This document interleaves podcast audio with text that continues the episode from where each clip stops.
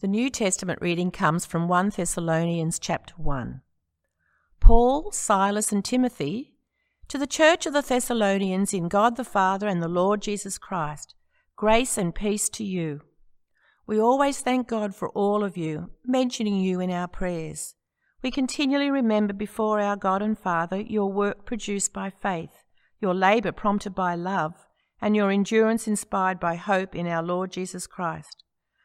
For we know, brothers loved by God, that He has chosen you, because our gospel came to you not simply with words, but also with power, with the Holy Spirit, and with deep conviction. You know how we lived among you for your sake. You became imitators of us and of the Lord. In spite of severe suffering, you welcomed the message with the joy given by the Holy Spirit. And so you became a model to all the believers in Macedonia and Achaia. The Lord's message rang out from you not only in Macedonia and Achaia, your faith in God has become known everywhere. Therefore, we do not need to say anything about it, for they themselves report what kind of reception you gave us. They tell how you turned to God from idols to serve the living and true God, and to wait for his Son from heaven, whom he raised from the dead, Jesus, who rescues us from the coming wrath. Here ends the readings. Good morning. My name's Rick Hall, and it's great to be with you here this morning. This is my first Sunday with you at Richmond Anglican, and I'm excited to be here. As I said in my video during the week, it's a shame that we can't meet together in person, but isn't it great that we can still sit under God's Word together, which is what we're going to do together now? We've just had two Bible readings, one from 1 Samuel and one from 1 Thessalonians. That one from 1 Samuel I'm not going to be speaking about, but we're just going to be reading through that over the coming weeks just because it's good to sit under God's word together. But we are going to spend a bit more time now reading from that passage and thinking a bit more about that passage in 1 Thessalonians chapter 1. So let's pray that God's Spirit will work in our hearts and minds as we continue to meditate on this together. Please pray with me. Gracious Heavenly Father, we do pray that your Spirit will be working in our hearts and minds as He was at work when these words were written. May He continue to be at work in our hearts and minds now to give us faith, to trust that what you have to say to us is true and good, and to give us the obedience that comes from faith. And we pray this in Jesus' name. Amen. I wanted to start this morning by thinking together about what kind of church we should want to be. That is, I want to ask the question what is it that should shape and mark and define us as a church? Does that sound like a, a good question to be thinking about? I'll, I'll, just have to assume that you're nodding along with me at home there. And to, to start us thinking about this question, I wonder if you might just take a moment to think for yourself what do you value about church? What do you delight in? Or even, what do you love to see improving and changing? I'm sure that among us will probably have lots of different answers to that question. But I want to suggest that this church in Thessalonica, that this letter was written to nearly 2,000 years ago, actually gives us a profoundly helpful answer to that question. Because it tells us in verse 7 that this was a model church.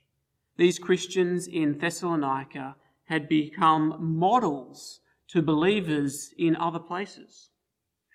So, what I want to do is, I want to ask what was it that made them a model church?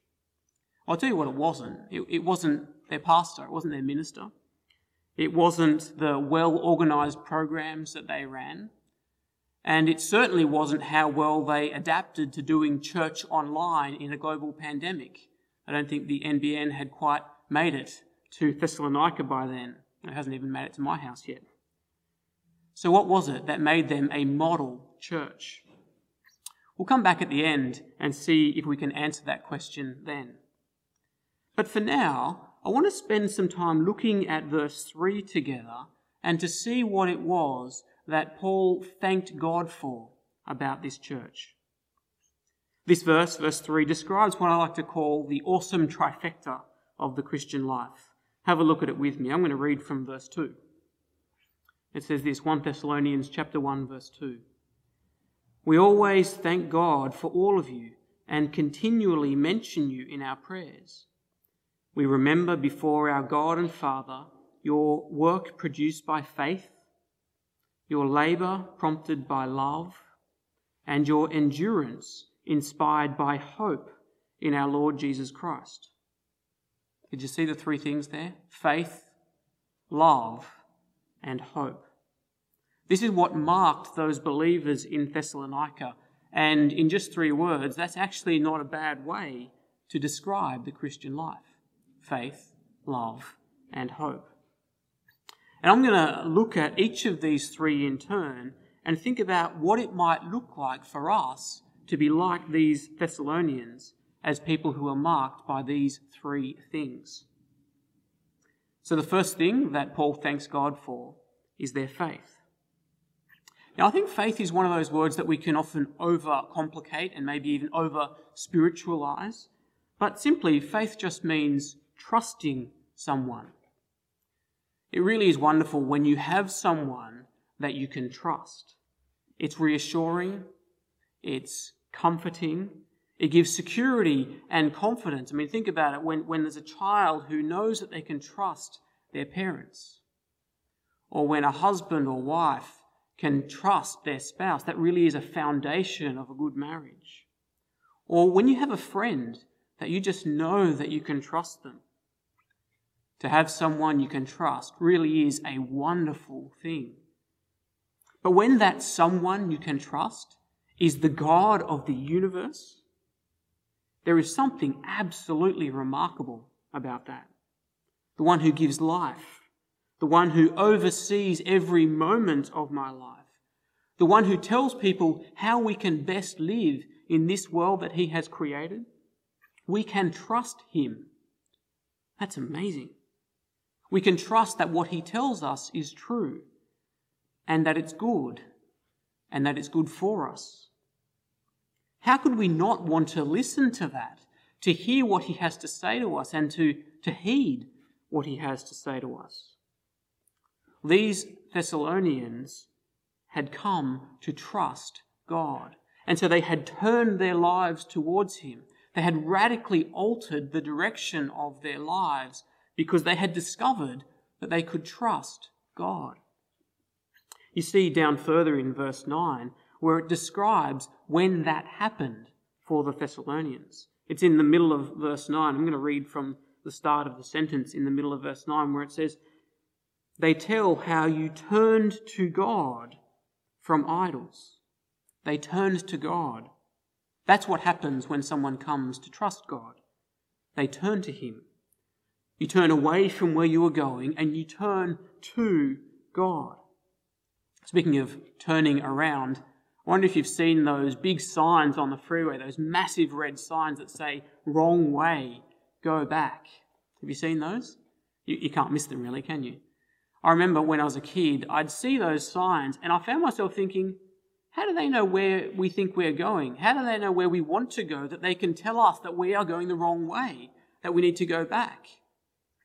Of course, what I didn't realize was that those signs are not meant to be a navigation aid. Those signs are meant to be a warning. Those signs are saying, if you continue in this direction, it's not going to end well. So turn around, go back. These Thessalonians have heard God say that to them. Wrong way, go back. And they have come to trust and to believe that what God says about that is true. This trusting, this faith, really is at the heart of what it means to be a Christian. At the very basic level, it simply means that I trust that certain things are true that Jesus died for the forgiveness of sins, that he really physically did rise from the dead, and that because of that, God has made him the Lord and the ruler of the entire universe, and that he will return and that every knee will bow to him. Faith means believing that those things are true. But more than that, because I believe that those things are true, I trust the person who says them to me. I trust Him for my own forgiveness. And I turn to Him as my Lord now.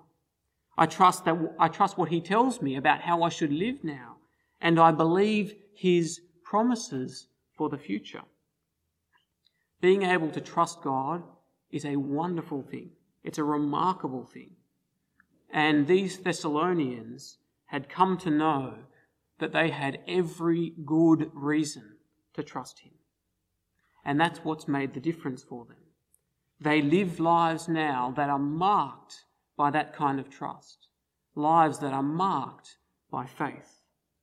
And that's the first thing that Paul thanked God for about them. Well, the second thing that Paul thanks God for in verse 3 is their love, their labour prompted by love. And this really is one of the biggest differences that it makes when someone puts their trust in God. When someone turns to God from idols, it, it frees us to love. And again, just think how remarkable this is. That you can be freed from that self centered way of living that, honestly, is just comes so naturally to us, doesn't it?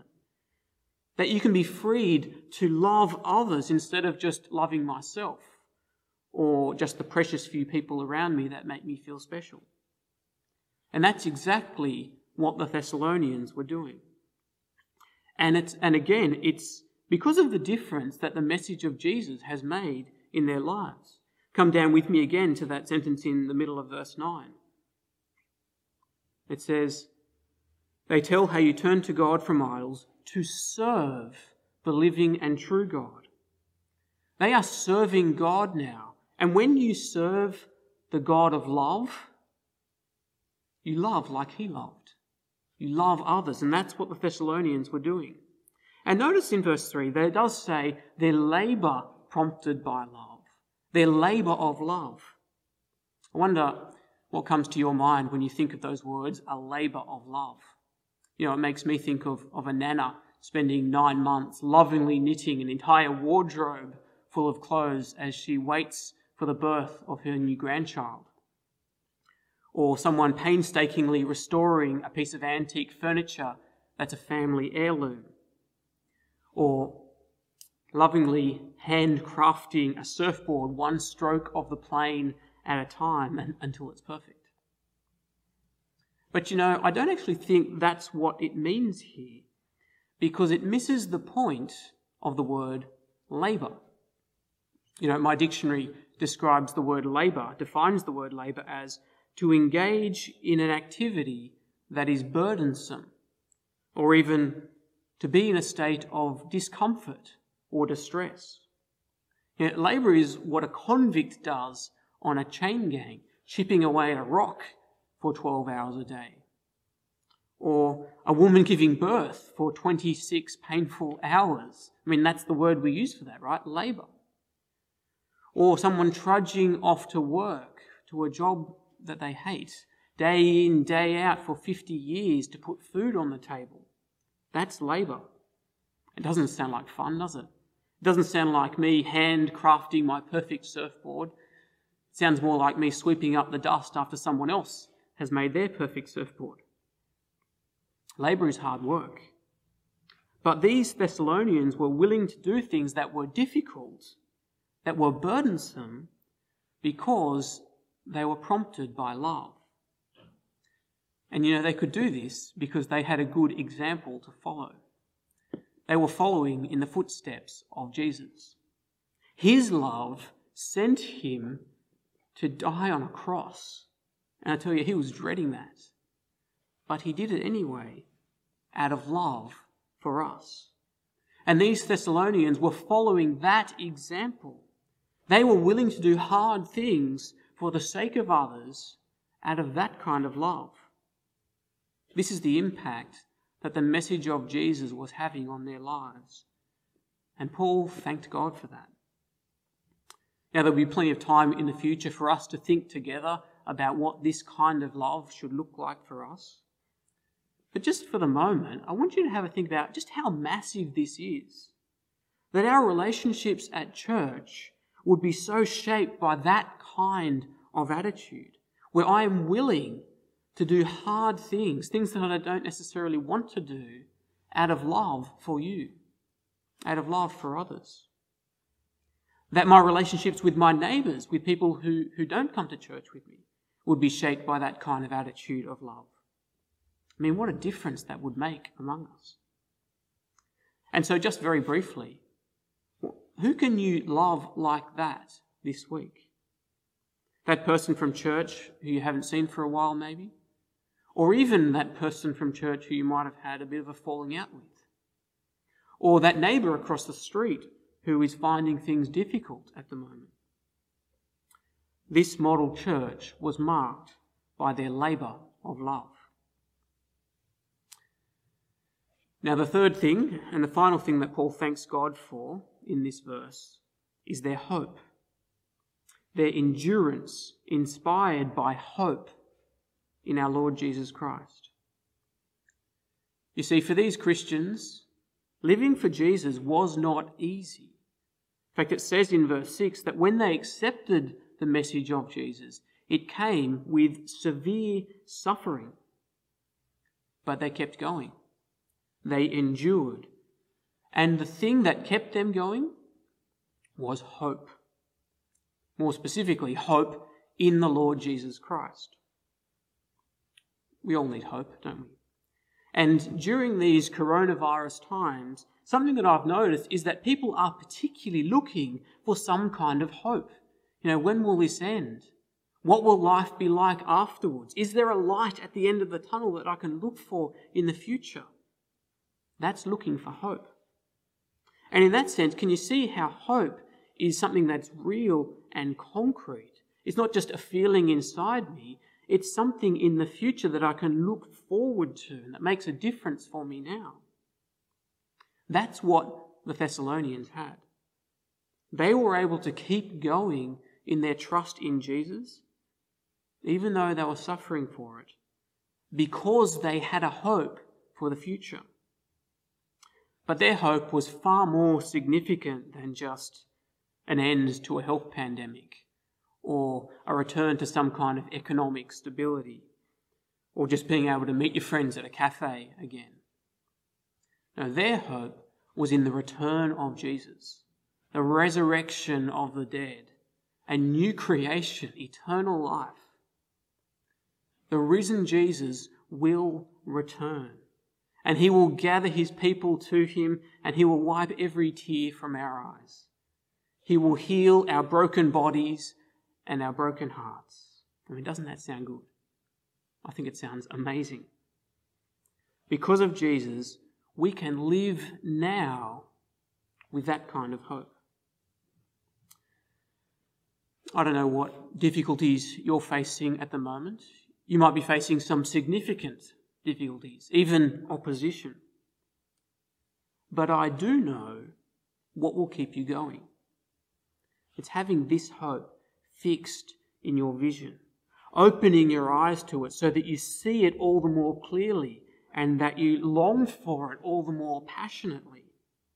That you fill your mind with these things that God has promised so that your heart longs for it and that you clear away those other things that might kind of get in the way of being able to see this clearly, or things that might kind of distract you to other, lesser hopes. The Christian life is a long distance race, it's a, it's a marathon. The only thing that can keep you going is if you can see the end, the very good future that God has promised.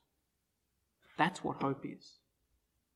And that's what kept these Thessalonians going, even in their suffering. They trusted God's promise about that very good future. That's what they were waiting for. They could see the finish line, and it spurred them on because whatever was happening now, that very good end is certain. And that makes all the difference endurance inspired by hope in our Lord Jesus Christ. Now, there's much more that I could say about this, but I want to come back now to where we began. What was it that made this small church in Thessalonica a model church? And how can we be like them? A model church that is growing and thriving? Hopefully, that's become clear on the way through because the answer, I think, is actually quite simple. A model church is filled with people who are being transformed by that saving message of Jesus. You see, these three things that marked the believers in Thessalonica are the same three things that marked their conversion at the beginning when they first received the message of Jesus. That's why I've kept jumping down to verses 9 and 10, where it describes how they began their Christian lives. I can't help but notice that it's got those same three elements faith, love, and hope. See if you can see it there as I, as I read it out, or those, word, those words aren't specifically mentioned. Have a look at it. This is the report that was made about the Thessalonians when they first came to Christ. From verse 9. For they themselves report what kind of reception you gave us. They tell how you turned to God from idols to serve the living and true God and to wait for his Son from heaven, whom he raised from the dead, Jesus, who rescues us from the coming wrath. Did you see it there? They turned to serve and to wait. They turn to God in faith. God is the one they trust now, not their idols. They serve God in love when you serve the God of love, that's what you do. You love like he loved. And they wait for Jesus in hope. We can wait for the return of Jesus in hope because he has rescued us. His death and resurrection has rescued us from God's judgment. And so now we are waiting for that perfect eternal life faith, love, and hope. That's how we begin the Christian life, and that's how we keep going. That's, that's the simplicity of the message of Jesus. It's not rocket science. And that's what will make us a model church. So let me just finish by asking you Does this describe you? Have you turned to God in faith, to serve Him in love, and to wait for Jesus in hope? as I look forward to the years ahead here in Richmond, this is my goal and my prayer for, for each one of us and for anyone who comes to join us in the future.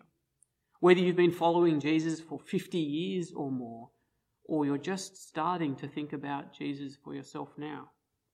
My goal for each one of us is that this message of Jesus changes us the way that it changed them that every day we turn to God in faith, that we serve Him in love, and that we wait for Jesus in hope. That we do live lives that are marked by faith, hope, and love. Let's pray. Gracious Heavenly Father, we do ask again that your Spirit will be working in each one of us to produce in us that kind of faith that the Thessalonians had that it does lead us to a labour of love and that it causes us to live lives that are waiting in hope for the return of Jesus. And we pray this in his precious name. Amen.